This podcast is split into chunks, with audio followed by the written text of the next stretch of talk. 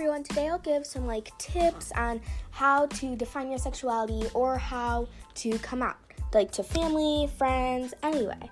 Um, so first, just think. It's totally okay. There are many different types of attraction, maybe like physical, sexual, romantic. There are many different types of attraction, and it's totally okay to feel any of those types for any different kind of person. What's best is thinking about how do you feel towards this person, and you can come out multiple times because figuring out your sexuality, it's fluid, and it's a journey to figure it out. Honestly, I had a very, I had a very big journey, and it's totally okay because everyone's journey is different.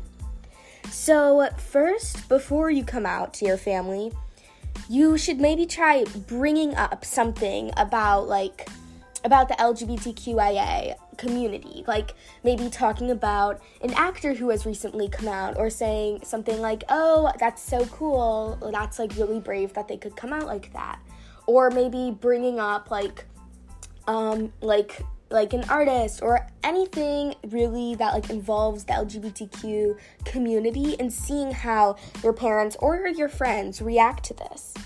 You have to make sure before you come out that your family is a safe space. Is that that like it's a safe space for you to come out, because if you're in danger of being like maybe, God forbid, but like kicked out, or like if it's if you would be entering an abusive environment, being like um coming out to your family as whatever you come out as, then I that that I think would not be a safe environment to come out. And even though that like you still would be safe, and that's the top priority, is making sure that you're safe in your environment whether you come out or not.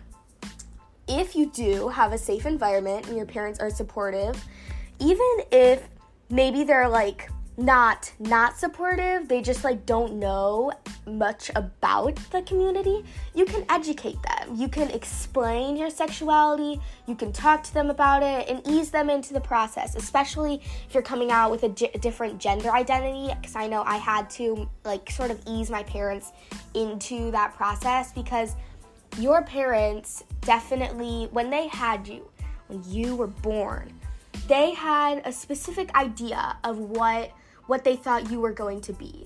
They thought, oh, she's going to grow up to be my pretty little princess. And maybe if you came out as trans, your parents might have a difficult time accepting that.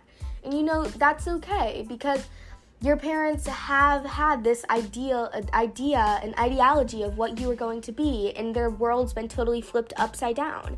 And thinking of from both sides, it's definitely going to be a hard journey for both of you, but you guys can make it through together, because you can express your identity, and you can tell them and give them, um, uh, give them tips, like t- when you maybe tell them you want to be going by a different name, you can tell them, Mom, Dad, I really think um, uh, I would really like you to try and respect that I'm going by a different name now, because my old name just didn't really fit me. Um, and when you're going, baby, my new pronouns, you can correct them, and you can say, um, you can maybe just say, oh, nope, it's he, not she, or something like that, depending on what pronouns you're using or whatever like new pronouns you may be using.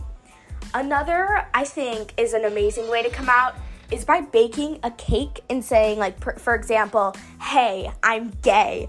I really actually wanted to do that. Unfortunately, I came out in like one of the most boring ways. I literally just told my parents, I'm gay. um, so one way you can do this is you can like get like a supportive, maybe like your aunt, uncle, or a supportive family member to take your parents out of the house. And then you bake a cake and you write on it, hey, I'm gay. I think it's a really cute way to come out. Or maybe you can like, um, uh, you can do sort of like a coming out party. I think that's a really cool way to come out. Um, And, uh, yeah, coming out for friends, I think, remember, if your friends don't accept you, then they don't deserve you. Because um, I know it's going to hurt if they don't accept you, and if they're, like, if they're mean to you about it. But remember, if they're not supportive, then they don't deserve to be friends with you, because you're better than that. You are better than being friends with some with some person that's like not going to accept you.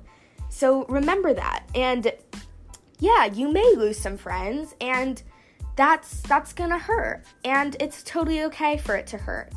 But even if you lose some friends, you're going to still have loyal ones that'll stick by your side, or you can make new friends that'll love you and accept you for who you are. For the same thing with pronouns, just correct your friends, because if they're supportive, then they're going to make their best effort. And I know my friends definitely, they really, they really try really hard, and they like, they've definitely made progress um, um, with my pronouns and um, and my name. Um, so you can also, you can do that for your friends.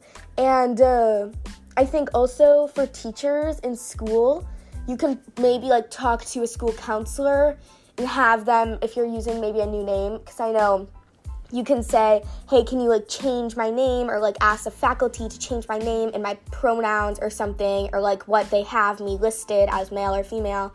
Fortunately, there aren't any like non-binary listings. I know, because I went to like my orthodontist for my braces, and uh, they didn't have, they only had male and female on it, because I wanted them to change it to non-binary, but no, they haven't updated the system yet, um, which is really unfortunate, because the computer systems aren't as updated, especially with like intersex. You don't have that option.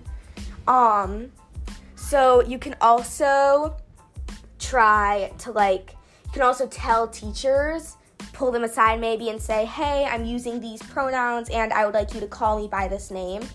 And if that, if like they aren't a supportive teacher, then you can go to the school counselor, hopefully if you have one, or like a social worker, or even your parents, and tell them, this teacher like is not respecting me, because that's not okay, and they're sure to like get in trouble for that, because that also works with accommodations. If you need, like for me, I'm I have A D H D, so I get more time on tests, because like that's not okay if they don't respect your name or your pronouns. That's not okay.